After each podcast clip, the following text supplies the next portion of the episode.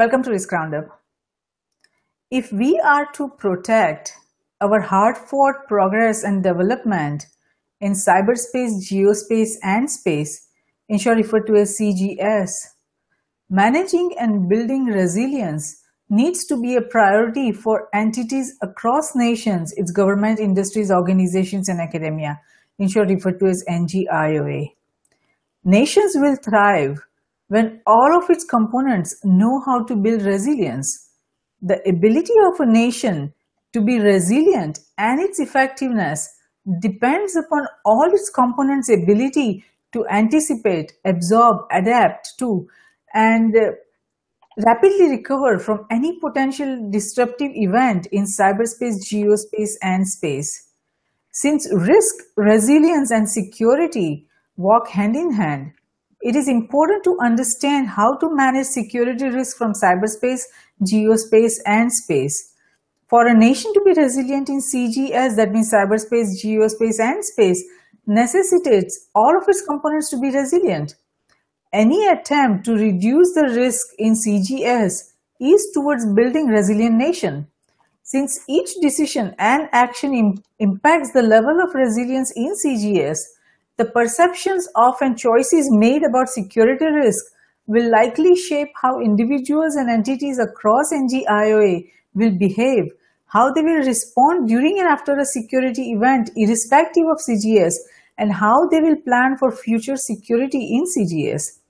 Understanding security risk from cyberspace, geospace, and space is therefore fundamental to nations' resilience and security. To discuss resilience and security further, I'm honored to welcome Professor Daniel Aldrich to this Roundup. Professor Daniel is the director of the Resilience and Security Studies program at Northeastern University. He's also the author of several books on resilience. The book Site Fights, Controversial Facilities and Civil Society in Japan and West focuses on how states handle conflict over controversial facilities like nuclear power plants, airports, and dams. The book Building Resilience investigates how social capital facilitates recovery following disasters. Welcome, Professor Daniel. We are delighted to have you on Risk Roundup. Thank you so much for having me. Wonderful, Professor Daniel. So let's start our discussion with the state of resilience. Resilience, that is the ability to overcome challenges from cyberspace, geospace, and space, is fundamental to develop security protection mechanism for nations. How would you describe the state of resilience across nations today? I think it's getting better, but we've got a long way to go. And I think the reality is that for many of us, whether as businesses, academic institutions, or individuals, most of us don't really think that far in the future. Our focus is much more short and medium term goals. Have I paid my mortgage? Are my employees coming to work on time? Have I gotten my assignments done? We don't really think longer term. What if there's flooding, like we've seen in a number of cities right now in Japan? Uh, what about the risk, for example, of broader civil wars that could happen in Syria over time? Uh, what about longer term risks, whether an EMP pulse from North Korea or being compromised in terms of cybersecurity? So I think we are more conscious now in 2017 than we have been in past years about the kind of risks that are there. I don't think we're doing enough as individuals, communities, or the nation to really prepare ourselves for those kind of threats you know you are right and i'm so glad to hear that that we are getting uh, we are acknowledging that we are becoming conscious because resilient nation the challenges like you just you know mentioned are so complex. While we have to be concerned about short term you know our task and short term risk and we have to manage those risks but the, our eyes needs to be on the long term horizon. We have to look at the overall broader you know security challenges or strategic security risks that we all are facing and resilient nations do not just we just don't rely on traditional technology solutions. Like if it's cyberspace let's you know just focus on firewalls in cyberspace. And if it's geospace let's just focus on security guards in geospace and processes. We have to have a very complex uh, understanding about what would get us to the resilient state that we are looking at. And any nation's ability to withstand any disruption from cyberspace or because of cyberspace in geospace and space impacts its ability to conduct its operation, governance, processes, and advancement. So, what does resilience mean to different nations or different components of a nation? So, at the very basic level, resilience would mean the recognition that the real power to an organization or community isn't the power to have one disaster and to still be there. For example, a flood or a fire, or let's say data storage or data stolen from a computer. Resilience is the ability of the organization or the community to bounce back from an event and to learn from it. I think this is the aspect that many organizations nowadays are exploring. I know right now, for example, in, North America and across the world, the Resilient Cities program has begun pushing that at the city level, not the nation state quite yet, but at the city level. So Bombay, Bangladesh, Tokyo, uh, Jakarta, a number of other nations around the world, Cape Town, South Africa, San Francisco, are, are talking about what kind of threats do we face here on a regular basis, or even an irregular basis. Uh, for example, in uh, Seattle, uh, in North America, the likelihood of a tsunami and an earthquake are quite high. But again, that's not a traditional risk that they've talked about. So this program is pushing cities to think through the broader risks that they might face and the kind of programs that can overlay all the kinds of risks. So rather than just one, building one kind of infrastructure, let's say if you know a tsunami is coming, building a seawall, that's helpful if you only have a tsunami. But the seawall itself might be vulnerable to the earthquake, or the seawall itself might trap flooding inside. It might also make people inside less likely to evacuate. Maybe it'll change behaviors of people who are vulnerable to the tsunami. So thinking through now, not just one risk at a time or one threat at a time, but the broader, let's call them portfolio of risks that we might face and the kinds of processes, governance processes, physical infrastructure processes, cybersecurity, but also social infrastructure. Uh, a lot of my own work has focused on the role not just of physical infrastructure like levees and dams and firewalls, but also the people in those communities, the people in those organizations. What kind of social connections are there? What kind of communication is established well? What's not going so well? And a lot of our work has been trying to figure out how do we see resilience developing more effectively when those social ties are stronger. Yes, no, that is a very good point, and uh, I'm glad to hear that the city at the city level, at least you know those uh, kind of efforts are being made to be prepared, to be resilient, because those cities that you just talked about, you know, in Bangladesh and in India and uh, other places, they are more at risk from these natural you know disasters that could come their way because of uh, the uh, changes that are happening in the climate. But we are also not just talking about uh, having the resilience uh, towards the natural, you know, disaster. There are so many man-made disasters coming our way right. through cyberspace and through, you know, space.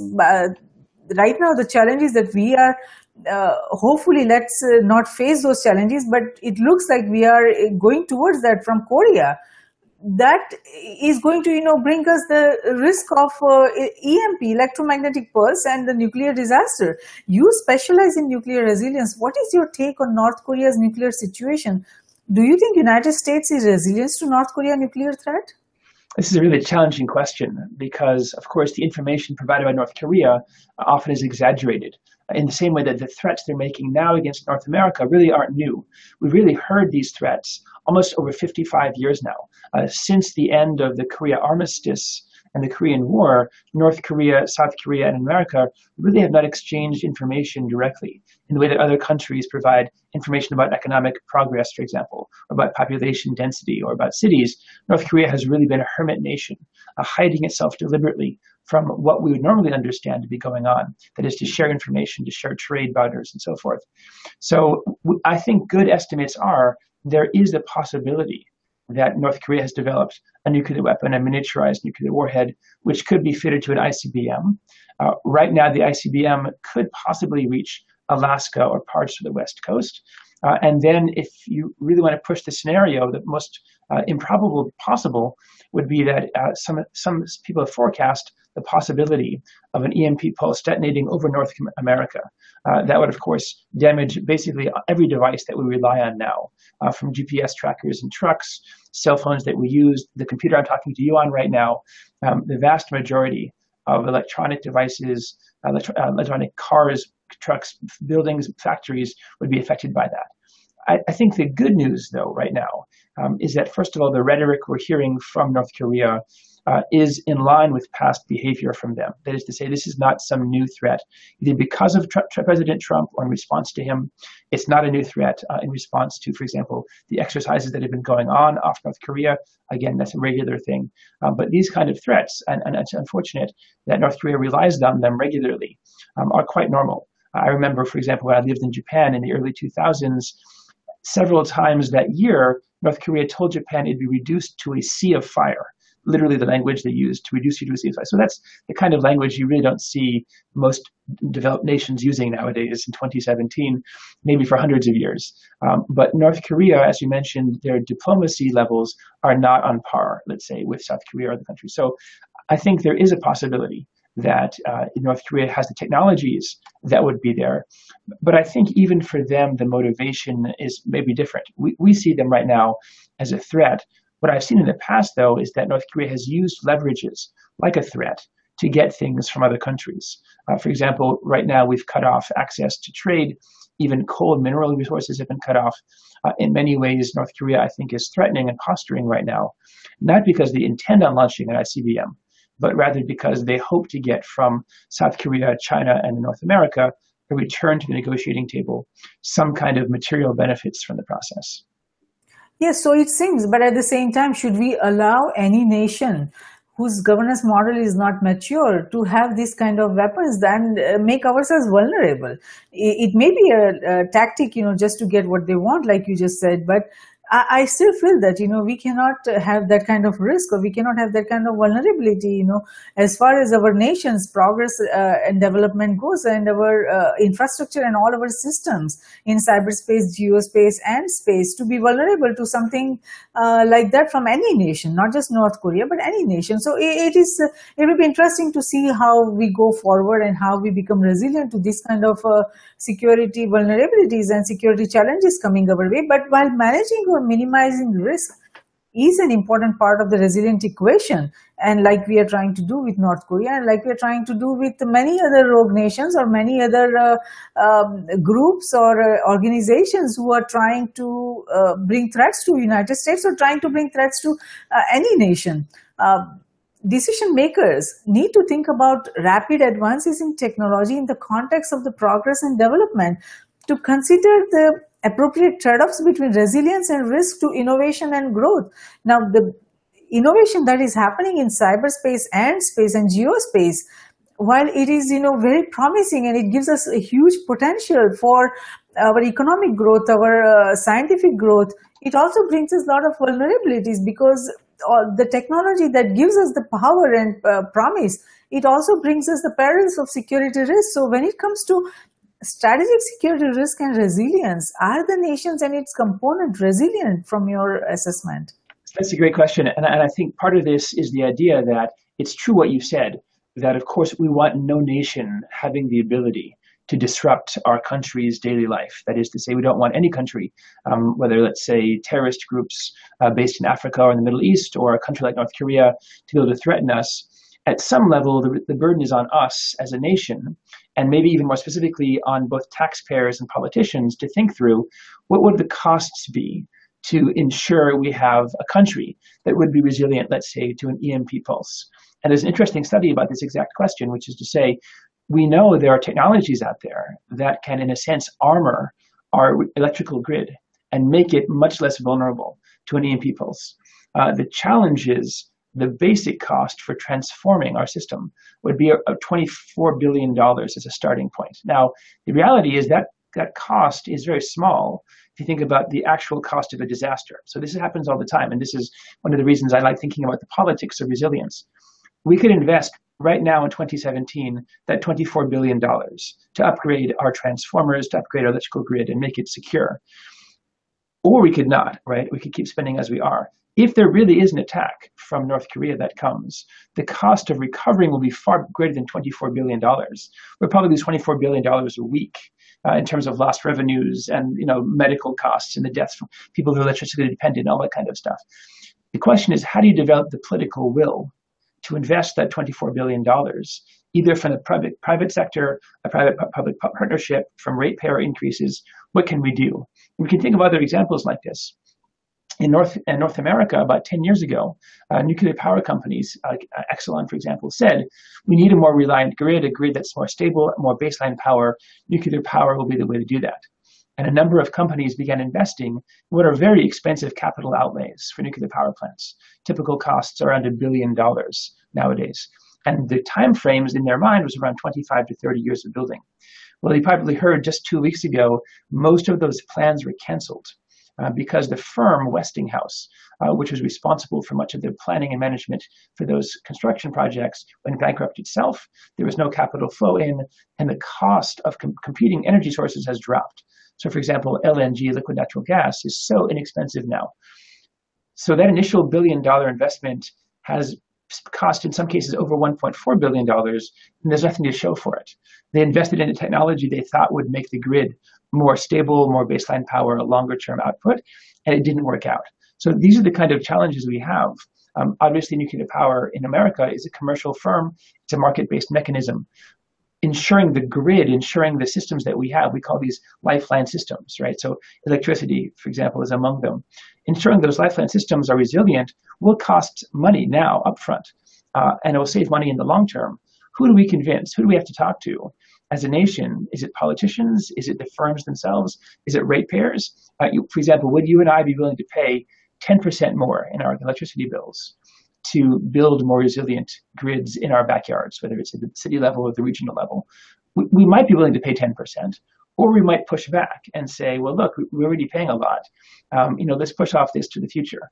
I think the reality is, without political will, building resilient societies um, will be a very much piecemeal area. So individual cities, like we mentioned already, maybe San Francisco or Seattle, maybe New York and New Orleans at the city level, they might work pretty hard to build up those infrastructures, social, physical, cyberspace. But you might have a regional area, maybe beyond New Orleans, let's say Mississippi, uh, Louisiana, states nearby, they simply don't have the money right now to invest in making themselves more resilient to a man-made or natural disaster. And what you might find is New, New Orleans is developing resilience, but the area nearby is not. We've actually seen this a number of times. We had an exercise here in Boston. We looked at a number of the firms operating in the port area and just t- had them think through a scenario when we either lost power because of a hurricane or had some kind of natural disaster that cut off access. Some of them had their own internal resilience plans, for example, data storage offsite, ensuring personnel have a way to get to physical facilities, long term redundancy in various planning. But they didn't have planning with other companies that gave them critical infrastructure. So, for example, maybe the airport already has fuel, but that fuel will come from offshore. And the only way to get it there is through a working electricity system. So if you lose power, you can't get fuel in. Or maybe the bridges nearby themselves, which control access, are also powered by a few relatively weak links. So we can think through not just making individual pieces and components resilient, but the entire system as a whole more resilient to those kind of attacks. That is the key that we cannot think in silos. We have to think about the entire system and that makes it so much more essential in this, you know, very complex age that we are going through that all the components of a nation work together, irrespective of whether it's government, industries, organizations, and academia. And you made a very uh, fair point that, you know, the, the cost of managing crisis is so much more than the cost of managing risk. And right now, we would like to invest into, we should be investing, each nation should be investing in making all their systems resilient. Because if we don't do that, uh, then you know the cost is going to be so much uh, more unbearable. And the progress and advances that we are uh, rapidly going through right now we will you know fall behind. We'll go back probably several decades uh, as far as you know the uh, complex security risks that are coming our way. But another challenge is that the, we each organization ha- if we talk about it or each nation they have finite resources. And if we talk about organization right now they are so all the resources are going towards compliance management and they are going towards managing their operational and legal risk. There is very little left for them to even focus on uh, thinking about the strategic security risk. And that is a big challenge because all the resources are tied up and they don't have any more resources to uh, focus about, you know, what the challenges could be coming to their way, you know, strategically, not only from the disaster perspective, but also from the innovation perspective that would make their uh, business models, governance models, management models of products and services obsolete in the coming years. So that is another, you know, big uh, challenge we are facing is that there is no focus on the strategic security risk there is not much uh, that is happening. Decision makers are not focusing on that. So how do nations prepare for uncertainty in cgs and how be, how can they become resilient if they are not focusing on the strategic security risk? And one of the key function of nations and its decision makers has historically been to balance risk against progress and advancement and its impact on national security. Now, amidst the changing reality of the security risk emerging from the cyberspace, geospace, and space, how does the current roles and responsibilities of NGIO decision makers change? Because they have been so used to doing things in a different way, but now they need to do, they need to make their decisions, they need to make their uh, role and responsibility very different. What, uh, how do you think that their roles and responsibilities are changing? This is a big challenge, and I think we've seen the reality is that for the political will to be there, for decision makers to take seriously investing taxpayers' dollars in these ideas of managing risk before it comes, as opposed to waiting to a disaster. The reality is it takes a crisis. I'm just thinking, for example, out loud here, but we know in North America for many, many years, uh, airline security was handled by a mix of private and public sectors.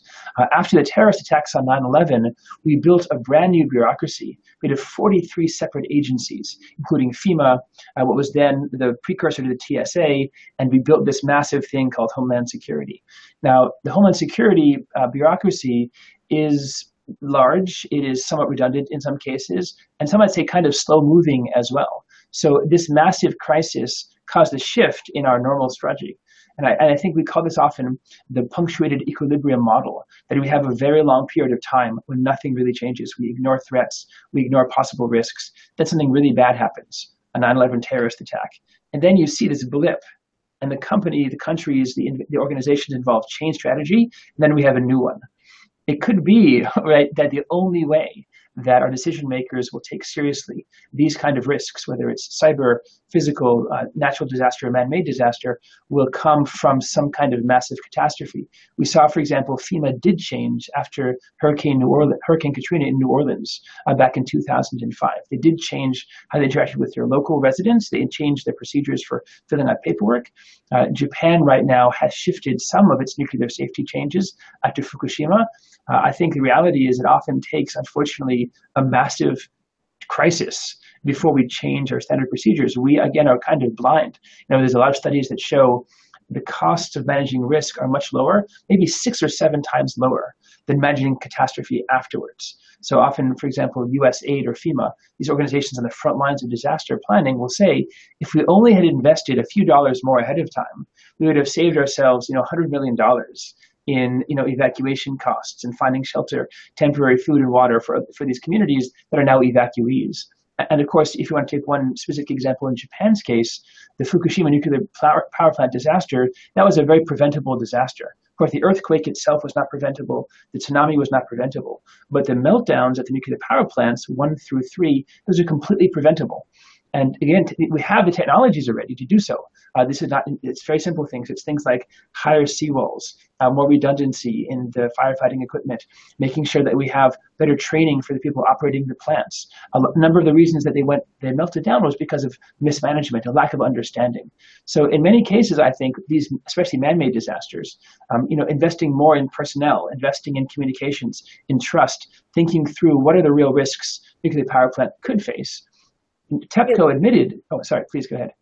No, very true. You're absolutely right about that because those are the challenges. But do we do we all just need to focus on the governments and the agencies that they could create the power that they have in investing the uh, taxpayers' dollars, or all the components needs to be prepared because it's not just the government. We cannot depend on the government for our security anymore because of the changes that are happening. There was a time that we were able to trust the government and uh, trace the trust the government agencies in keeping us secured, but because of the changes coming from the cyberspace and uh, the, the computer code and connected computer has changed the reality of it. Each organization, each entity is on its own. We cannot depend. Each component of a nation is on its own. We cannot depend on government for to you know make us secure. So what will you tell nations and the NGIO decision makers as to the complexity of security risks they are facing today due to cyberspace?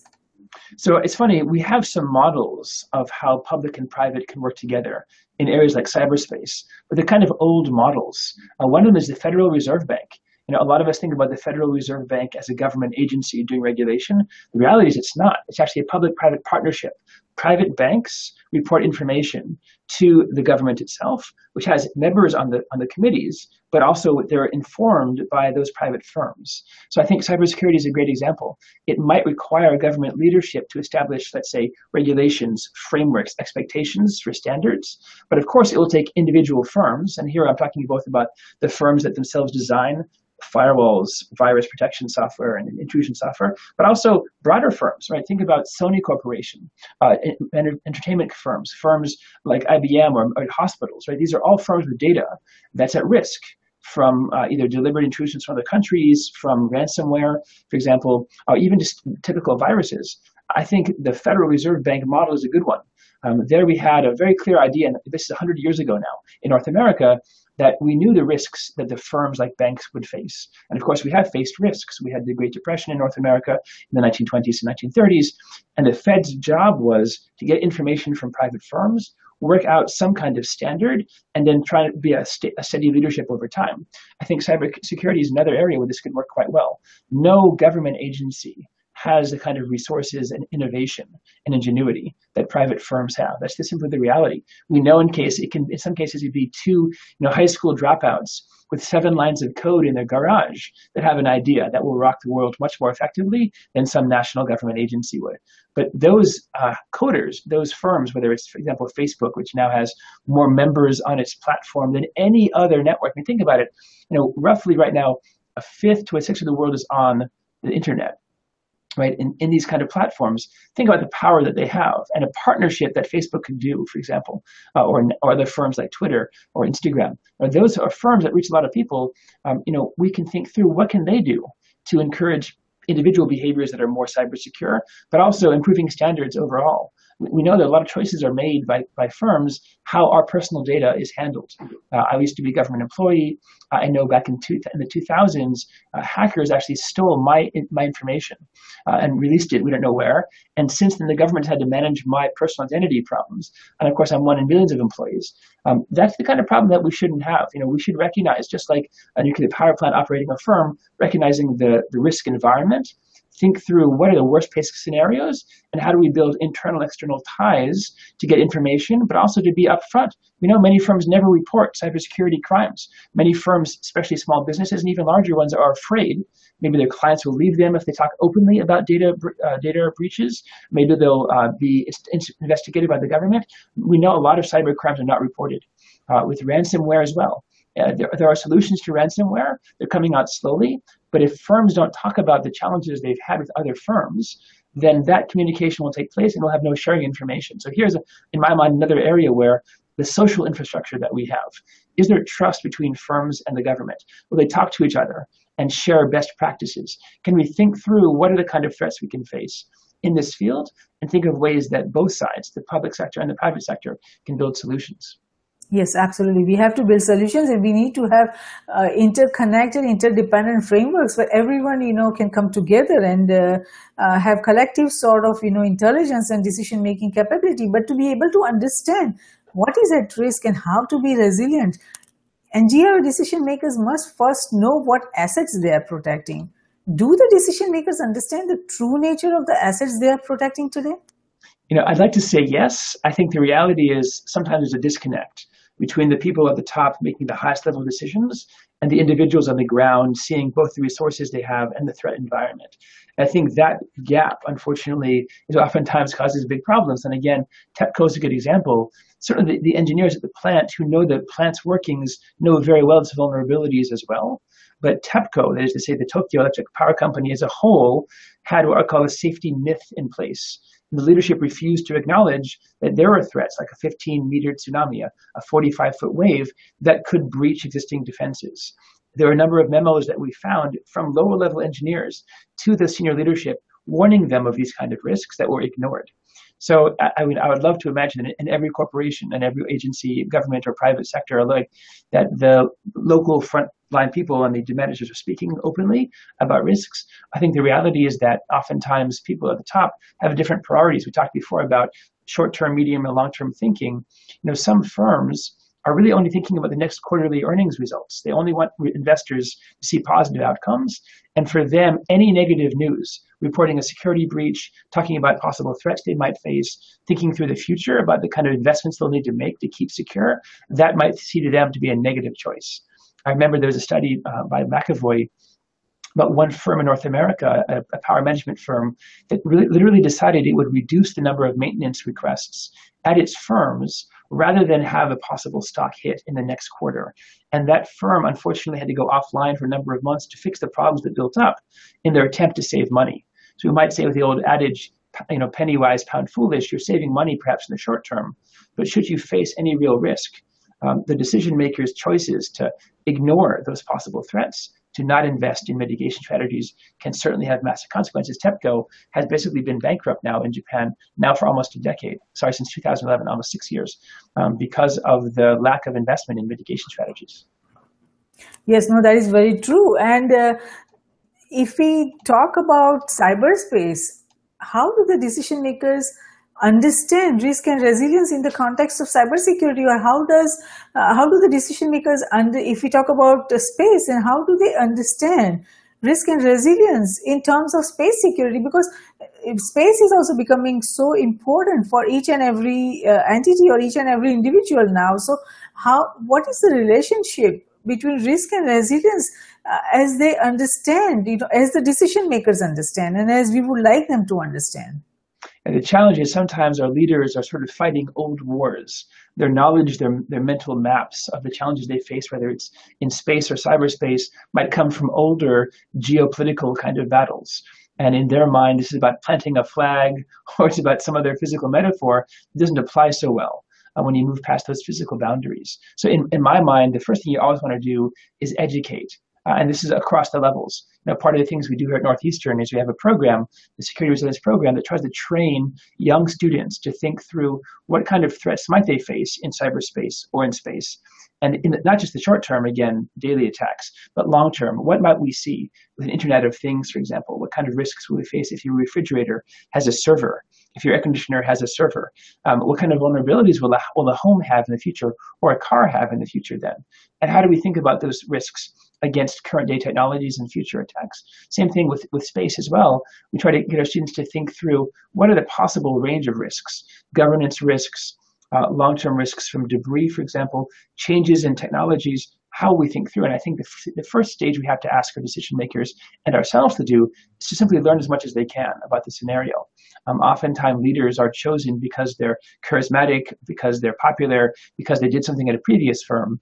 Um, there's a lot of knowledge in these firms that's changing every day. One of my advisors told me that basically every day there's a new terabyte of papers being published on science. Just keeping up with the information itself, understanding what's going on, even in your own field, can be a real challenge. And I think that the problem would be if a decision maker were stuck with a model of his or her firm that were outdated and didn't reflect the kind of realities they might face today. Yes, no, very true. Now, while the question of how resilience can be measured, including its all associated metrics, has been addressed by so many different, you know, organizations, so many different sources. One important point question is that do we have a standard approach to measuring resilience or uh, understanding uh, the parameters around it? So there have been a number of attempts by uh, academic institutions, but also more philanthropic ones to develop resilient standards. And I think we're moving forward pretty well. We mentioned before the resilient cities. I think it's called 100 Resilient Cities, 100 RC. Uh, they've done a lot of work on at the city level. How do you measure this mix of physical infrastructure and social infrastructure that's in place, whether it's in Mumbai or in Tokyo? Uh, we also know that the Robert Wood Johnson Foundation has done a lot of work uh, measuring resilience at the individual and communal levels and building frameworks for seeing what's going on.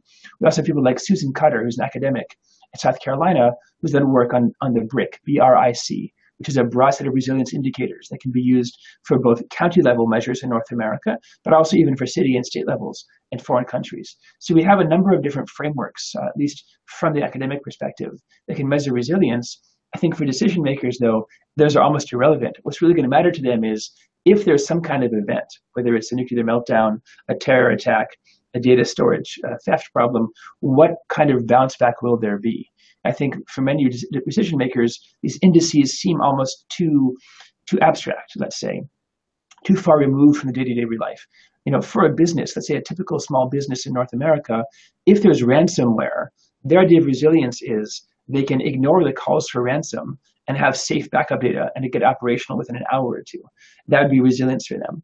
For a city facing extreme snowfall, like Boston does several times, their idea of resilience, of course, would be having cars back on the road, having the buses and subways and trains running again quickly afterwards. So we have to think through when we say resilience, for each organization, for each level of analysis, there are different kinds of things they're looking for. You know, I know uh, certainly as, as a parent, resilience for me means if my kids have an accident, I know if they get into problems with their kid, they have the skills they need to extricate themselves from that problem to get on their feet again and go forward. So I think it's important to think through, you know, what organizations do we have in mind when we talk about resilience, and resilience to what?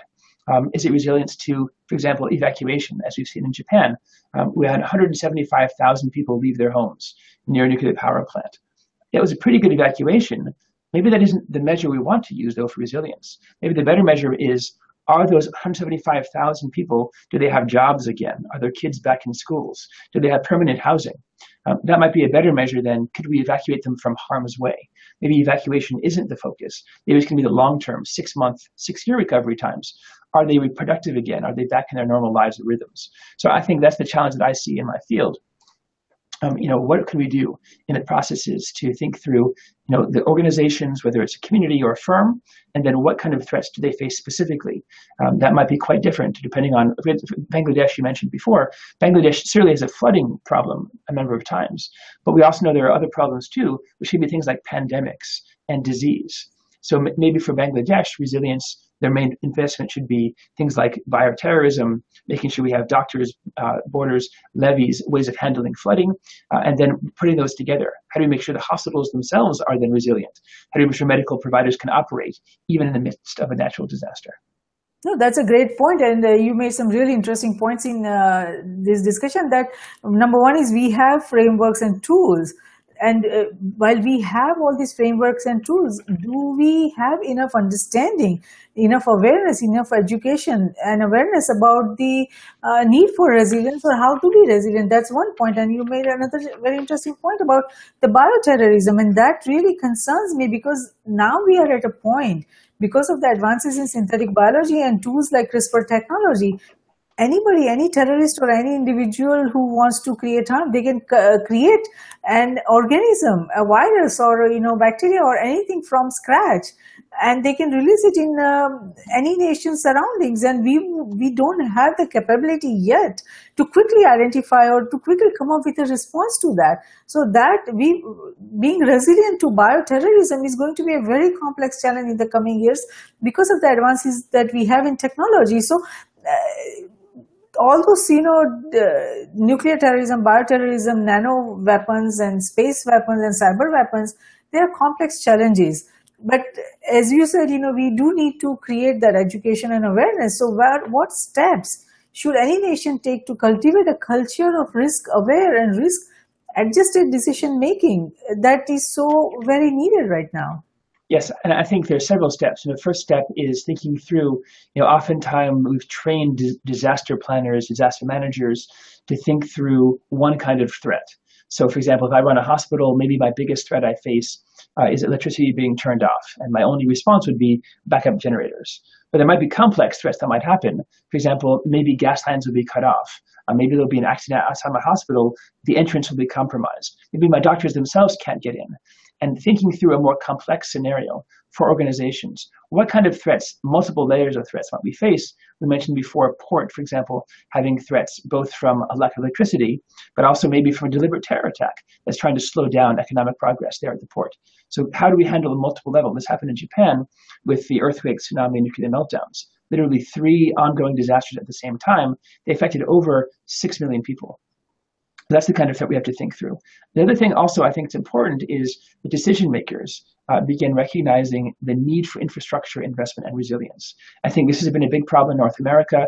Time after time, the ASCE, the uh, structural engineerings, have given us very low grading, very low grades for the quality of our bridges, roads, ports, and so forth. And oftentimes, whether it's a public or private entity running those infrastructure, investing in them is a really hard sell. So convincing them that these kind of investments are really important. and I think the third level then is also thinking about the system of systems. So here we have to talk not just about the physical things on the ground. Do we have enough anthrax uh, vaccine, for example? Do we have enough doctors on the ground? Do we have hospitals that are operating? But also, what are the communications that we use? How will we know if there really is a threat? How do we communicate that, for example, to the caretakers themselves? How do we get people in society then to move on that? We saw this here in North America. We had very few cases of Ebola that came back uh, from West Africa, for example, from Sierra Leone and Guinea. Very few cases. I think maybe just two or three but the response to them really missed the boat, right? Most North Americans were not at risk. Uh, very few of them were, but the hospitals that had those Ebola patients had a massive amount of things to handle. They had a lot of panic. Health workers themselves didn't necessarily have good training. They had all kinds of media gawkers nearby, requests for information, much more communication with other hospitals. So I think that those are the kind of challenges we have to think through. However unlikely an Ebola attack or an anthrax attack would be, the few times we've actually faced those kind of small scale uh, bioterrorism challenges, I think we haven't had very good responses. And in my mind, those moments are the best times to really test the system. Are we ready as a nation for a larger scale pandemic? You know, we had one nurse in Texas, and more or less that whole area shut down, uh, who was exposed. You know, what can we do about that? What are we thinking through? The other thing we've noticed in our program here at Northeastern that oftentimes decision makers aren't communicating with each other. So you might have several firms that rely on each other's services. So again, uh, lifeline infrastructure, things like gas, electricity, communications, aren't talking to each other. But what would happen in a worst case scenario? If a deliberate attack or a man-made disaster, how would they communicate with each other? How do, how do they know what they need? What happens if cell phones go down? We had in New Orleans, for example, all cell phone towers, the batteries died within 24 hours. How do you communicate then if cell phones are down and landlines are down? Do you have satellite phones in most of your offices? Do you have the phone numbers of people that you need to be able to reach? Is there an emergency plan that you use for offsite relocation if your building is compromised? So I think many firms, whether small, medium, or large, haven't thought through that broader question. Okay, we need these resources to operate. What happens if these don't come in? How do we do things next? You see this in supply chain management as well, uh, in, in especially in Southeast Asia when we had the, the tsunami and earthquake in Japan, a number of car manufacturers in Thailand and India were affected by that. So that meant jobs. So again, maybe no one in India was touched by the earthquake, but now you have 10,000 people out of work for a few weeks because the parts aren't coming in, which means those cars aren't getting built. So you have these very complex, I, I think of them as trickle down effects, but also ripple effects at the same time that we haven't talked about. And I think that's the next stage for us in terms of resilience thinking. Yes, absolutely. And that's a very, very interesting point. I see that this is such a complex challenge. And if, if this is a, our nations, most of the nations, they have capitalistic system. So while they are, you know, or identifying risk or threats, they are not willing to share that information, communicate that information to other, to other, you know, businesses, to other, you know, entities or industries or nations.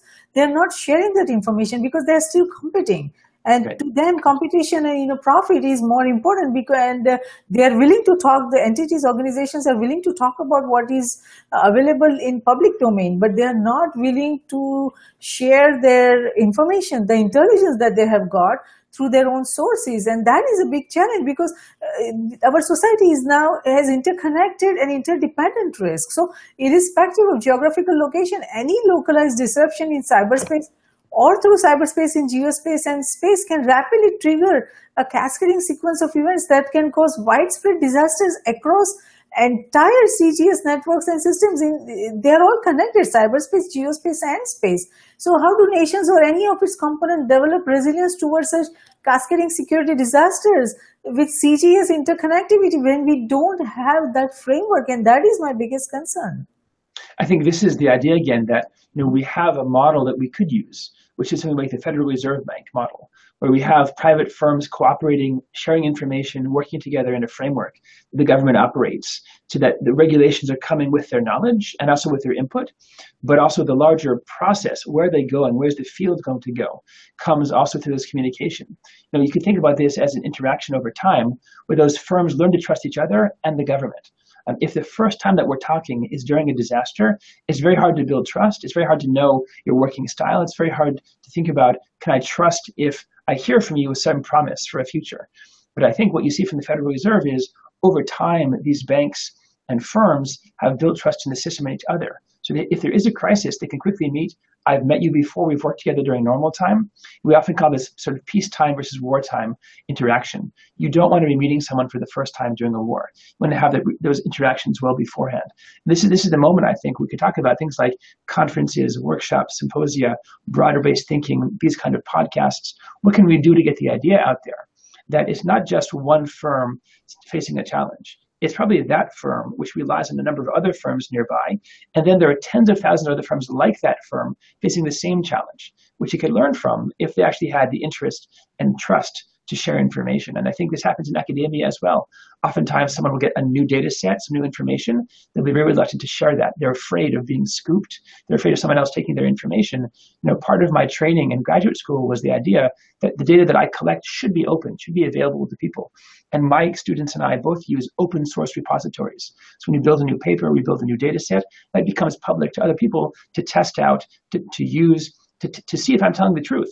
I think this is a really important moment, right? In our in our time, it's so easy to share data. It's so easy to think about that. We have to have the political will and the interest in doing so. If yeah. we think that sharing data with you will be a good thing, uh, in academia, for example, we found people who share their data, their results are replicated and they get more citations, which is one measure in academia of success. So in that case, if you think and you know that sharing and being more transparent gets you better outcomes, you're more likely to do so. If firms believed their overall outcomes would be better if they were transparent, open in their communication, maybe they'd open up more often. And we mentioned before, people not even talking about the cyber breaches that they've had. Sharing that information can be so critical in establishing a pattern. What pattern are we seeing in the field? If I'm afraid to share with you what's going on, it's impossible to see the broader pattern. Yes, very true. I mean, uh, that that need is there we do need to while there are you know all these discussions are happening in academia in conferences uh, on the uh, shows like you know programs like risk roundup where we are trying to create education awareness across nations for risk you know that we are facing from cyberspace geospace and space. There are many many efforts going on and we are not the only ones. There are many others who are also trying to uh, create the same education and awareness. But the biggest challenge in making critical infrastructure in cyberspace, geospace, and space resilient is managing their complexities, interconnectedness, and interdependent risk by proactively addressing those risks, adopting effective resilience techniques, and resolving problems through cooperation. We need collective intelligence. There is so it is so important that we develop, uh, we create that fundamental framework and structure and a system where we can have that uh, collective risk intelligence. Now, I, as far as my organization goes, we would like to create that blockchain-based integrated cyberspace, geospace, space risk management framework. But this is not just, you know, that uh, we would like to create that and we develop that uh, technological ability. It is about how to make each and every organization, each and every entity across NGA IOA get on that framework. So this is, anybody can build the framework. I could build that framework, but how do we develop that? We cannot, I'm not sure whether, you know, mandatory approach would be, you know, work here, but how do we make everyone willingly share their risk, share their intelligence, share their information? Because we while capitalistic system you know requires that competitive nature and everyone wants to compete and you know they don't want to share their intelligence with the competitors.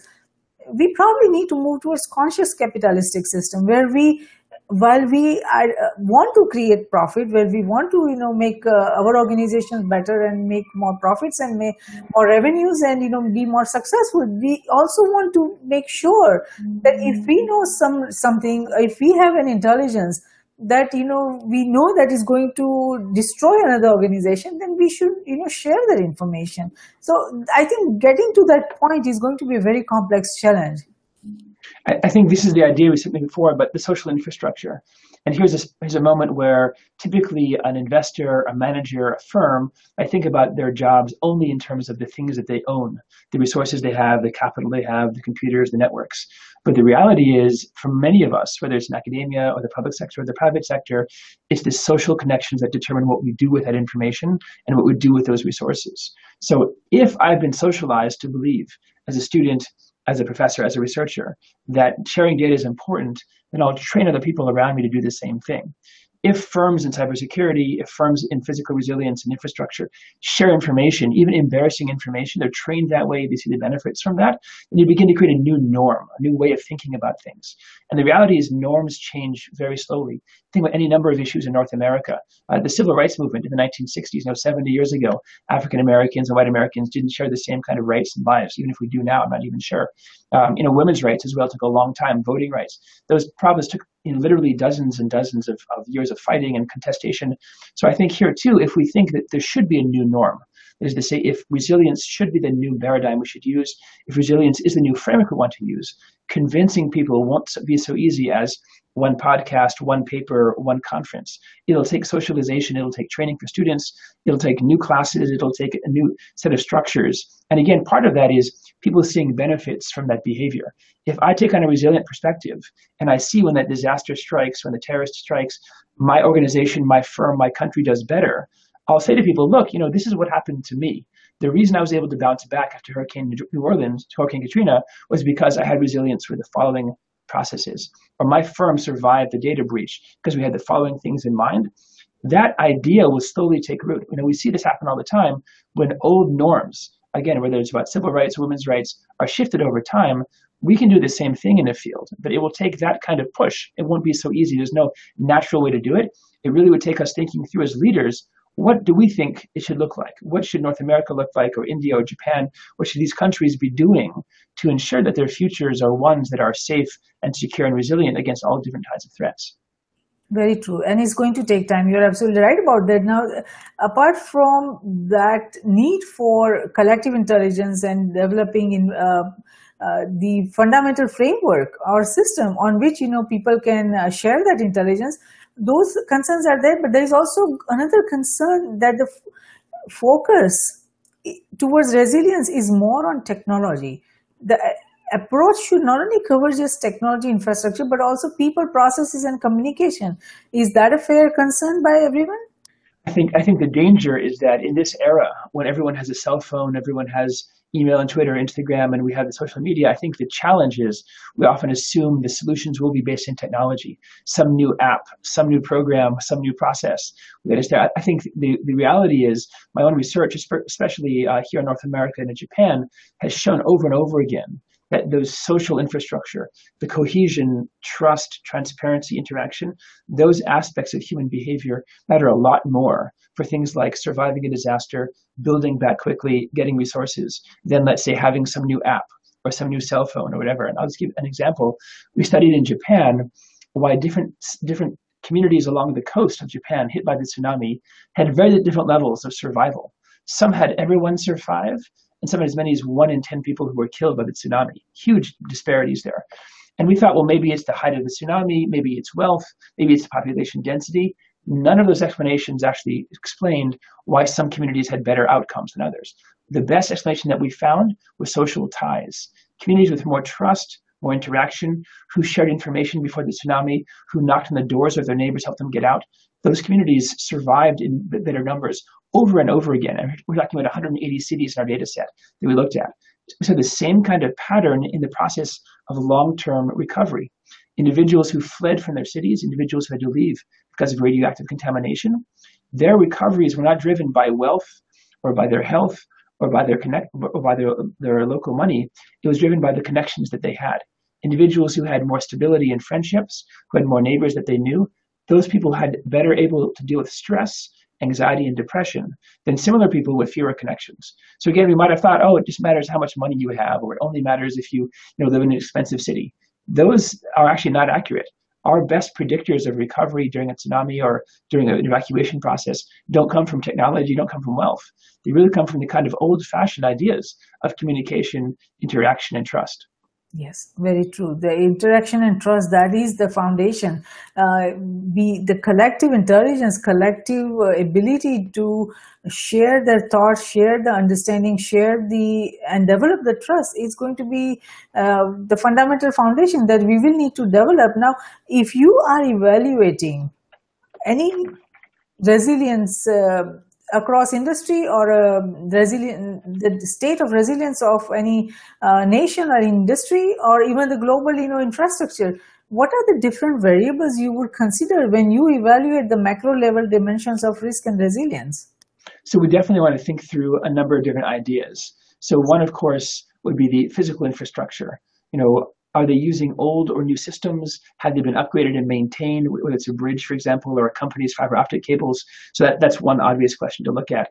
We also look at governance, and we think this is a really important aspect. Uh, to what degree, for example, are, are, are, decisions being made in a clever way, in, a, in, an effective way, in a way that brings an input? we talked before about decision makers being isolated, uh, individuals at the top of an organization, an individual at the top of a firm, who might actually have feedback coming to them from those at the bottom. That's really dangerous. Uh, and if you want to think about that right now, for example, we've heard reports under the Trump administration that many State Department employees are not having their voices heard about effective ways to handle whether it's things like negotiation or terrorism or countering violent extremism. That input is not getting to the top. That's a very dangerous situation. Uh, so we think governance matters just as much. And then we've been talking about the social infrastructure as well. How are individuals connected? Is there trust in the firm? If there's a problem in a community, if there's a problem in a, in a public organization, how do they solve that problem? And what we've seen is that effective communities, communities with open, seat, open transparentness and trust, they can solve their own problems very well.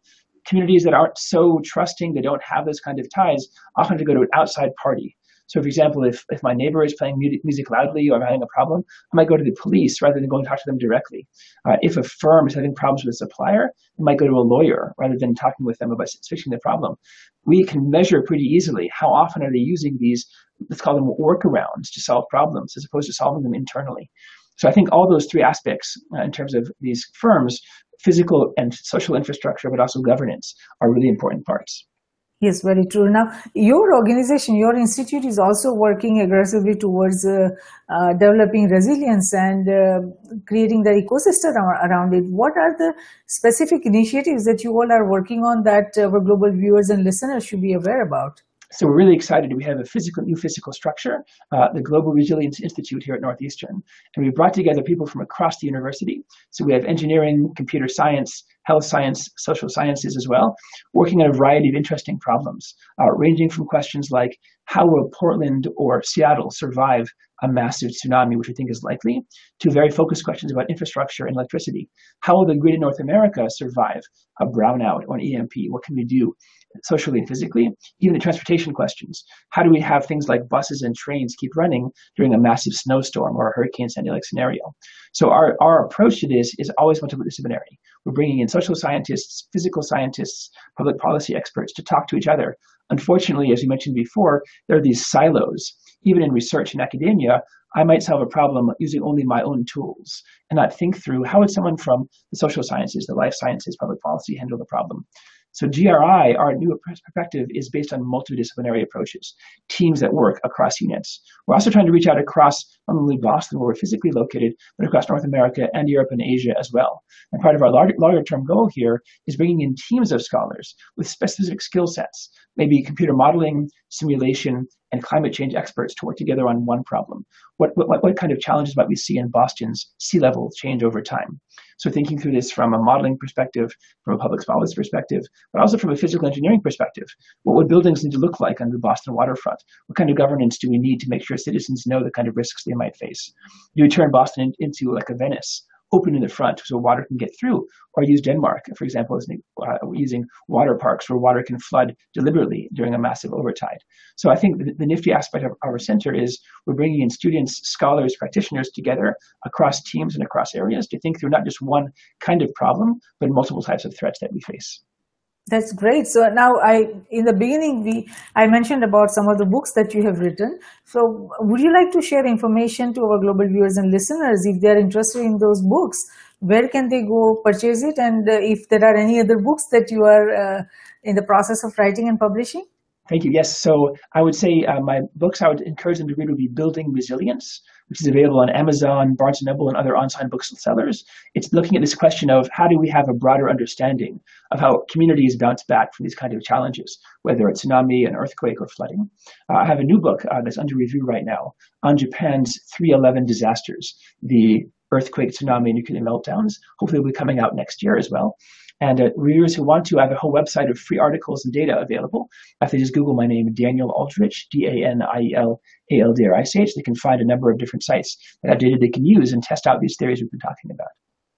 Wonderful. So thank you, Professor Aldrich, for participating in Risk Roundup today. And we appreciate your thoughtful insight on risk, resilience, and security. And our global viewers and listeners would benefit tremendously from the information you provided on the complex challenges facing nations to be resilient. So even if a single individual or entity can come up with an idea to understand and develop resilience towards their initiative, industries, or nations, Based on the discussion we had today, this Risk Roundup dialogue has been of service, and we thank you for that.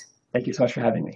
Wonderful. So, as risk resilience and recovery are slowly but steadily becoming an integral component of risk oversight, nations that are able to balance and manage not only independent tactical, operational, and strategic security risk, but also interconnected and interdependent CGS security risk, that means cyberspace, geospace, and space security risk that transcends their traditional boundaries will move ahead of competitors that cannot. Risk groups, cybersecurity, geosecurity, and space security risk research centers are created to identify, evaluate, and manage the risk facing NGIOA and CGS, that means nations, its government, industries, organizations, and academia in cyberspace, geospace, and space. We at Risk Group believe that risk management, security, and peace, they walk together hand in hand. Though security is related to management of threats and peace to the management of conflict, risk management is related to management of security vulnerabilities as well as management of conflict. It is not possible to conceive any one of the three without the existence of the other two. All three concepts feed into each other. We believe that the security we build for ourselves is precarious and uncertain until it is secure for everyone across nations. Tradition becomes our security. So if we build a culture of managing risk effectively, it will lead us to security and security will lead us to peace. Let's manage the existing and emerging risks together. For more information on the risk roundups, to watch the risk roundup videos or hear the risk roundup podcast, please go to riskgroupllc.com and do not forget to subscribe and share. Until next time, I'm Jayashree Pandya, host of Risk Roundup, signing off. See you next time. Thank you.